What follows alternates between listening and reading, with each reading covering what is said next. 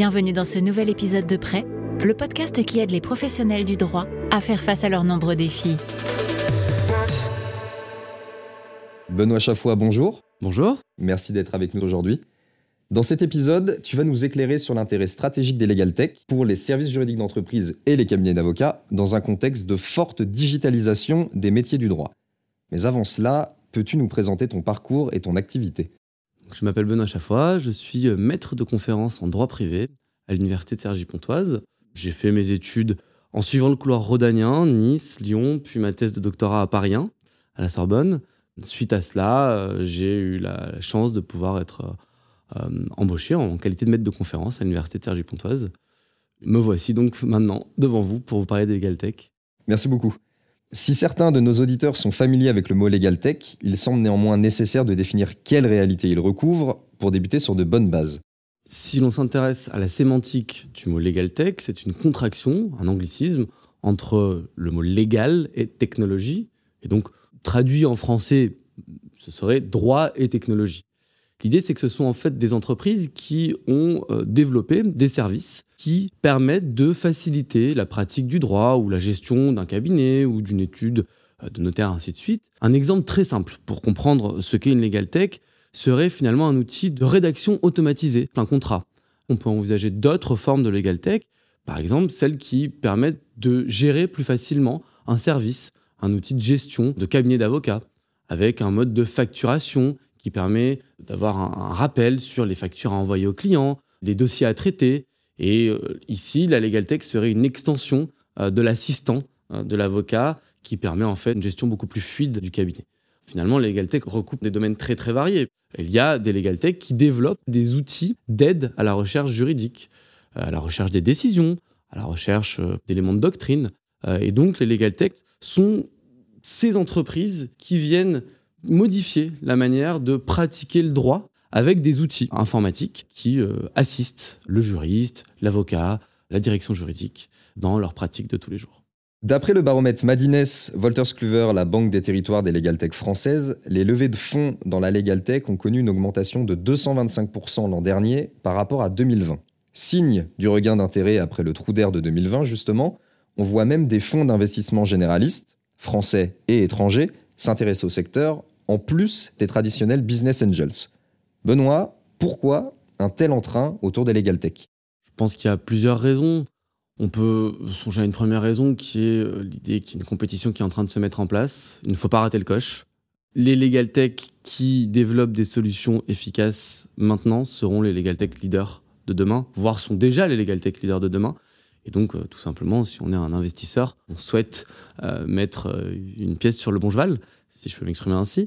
Il y a peut-être aussi une meilleure connaissance maintenant des legal tech par les acteurs euh, classiques du monde juridique. Euh, moi, je le vois, euh, les échanges que j'ai avec les avocats ont énormément évolué entre le début de la période où je me suis intéressé au legal tech et aujourd'hui. un exemple très simple, c'est que des petits cabinets maintenant sont intéressés par des solutions legal tech et ils voient en fait un intérêt pour eux, un intérêt en termes d'efficacité, de productivité. Et donc, euh, si on met ces deux éléments ensemble, l'aspect commercial, l'intérêt des acteurs, on se rend compte que c'est un marché qui est dans une phase ascendante. Et ça explique le regain d'intérêt des fonds d'investissement. Et au-delà de ça, on a aussi maintenant un regain d'intérêt de la part des universitaires, euh, puisque au début, les legal tech étaient pour eux quelque chose d'un peu étrange, et maintenant, c'est quelque chose que les universitaires connaissent et donc, on est en train de passer le flambeau auprès des étudiants pour que eux aussi euh, sachent ce que sont les legal tech et les utilisent demain. Et pourtant, malgré cet intérêt évident pour les legal tech, il semble qu'il y ait peu de formation en France. Je le rappelle, tu es responsable de la licence professionnelle assistant juridique parcours paralégal tech à l'université de Cergy-Pontoise. Comment, selon toi, être bien préparé à créer une legal tech ou développer un service legal tech? Et donc il faut bien distinguer le fait de monter une legal tech et le fait de former des personnes à l'utilisation des outils legal tech. La formation que je dirige ne prépare pas nécessairement à créer ou à monter une legal tech. L'idée, c'est que les étudiants sont formés au métier d'assistant juridique ou paralégal et à l'utilisation des outils legal tech. Ce ne sont pas euh, des étudiants qui vont monter des legal tech. peut-être qu'ils le feront, mais ce n'est pas l'objectif de la formation. Quand on s'intéresse au profil de ceux qui ont monté des legal tech, les profils sont finalement assez différents. Euh, on a des avocats qui ont monté des Legal Tech. On a des grands éditeurs juridiques, par exemple vous, qui ont monté des Legal Tech. On a des acteurs issus de milieux un peu plus orientés école de commerce, qui ont vu une manne financière et un intérêt. Par contre, pour ce qui est de formations qui permettent d'apprendre l'utilisation des outils Legal Tech, actuellement, nous sommes les seuls, en tout cas à l'université. C'est une formation qui est unique en France. C'est une des raisons euh, de la montée euh, du diplôme euh, sur les deux années qui viennent de se passer. Et comment expliquer que vous soyez la seule formation à former justement pour les métiers du legal tech? Est-ce par exemple un manque de débouchés? Est-ce par un retard pris par la France globalement sur le développement de ces formations? C'est certainement pas par manque de débouchés. Je vois mes étudiants sortir de promotion et être tous employés, donc il y a clairement des débouchés. Ces étudiants-là maintenant sont courtisés puisqu'ils ont des compétences différentes des étudiants qui suivent un cursus classique par exemple, bah, ils peuvent faire des legal bots, euh, ces petits assistants virtuels juridiques. Ils savent utiliser tout type de legal tech. Et donc, quand ils arrivent en entreprise, leur efficacité est renforcée. Je pense qu'il y a une, double raison. La première, c'est que les acteurs euh, de l'université ont mis du temps à apprendre le phénomène des legal tech, qui est quand même assez récent. On ne va pas monter un diplôme euh, tout de suite face à un phénomène nouveau. Il faut évidemment commencer à le digérer.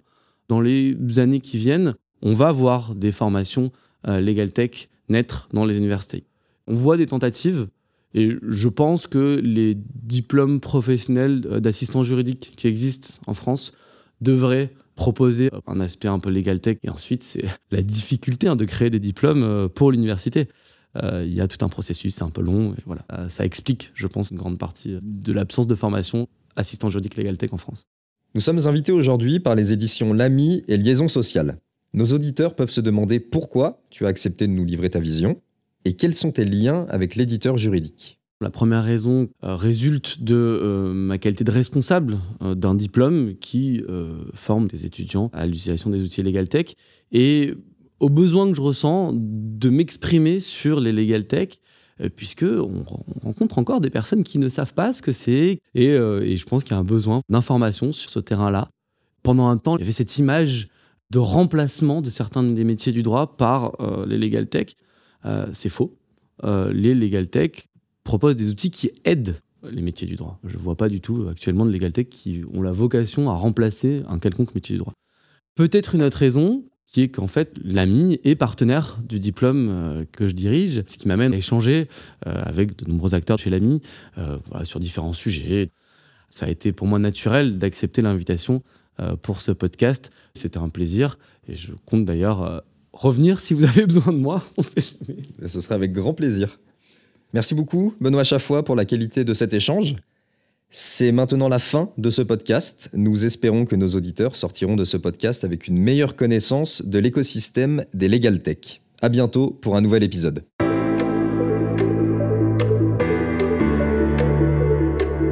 Les podcasts prêts vous sont offerts par l'ami Liaison.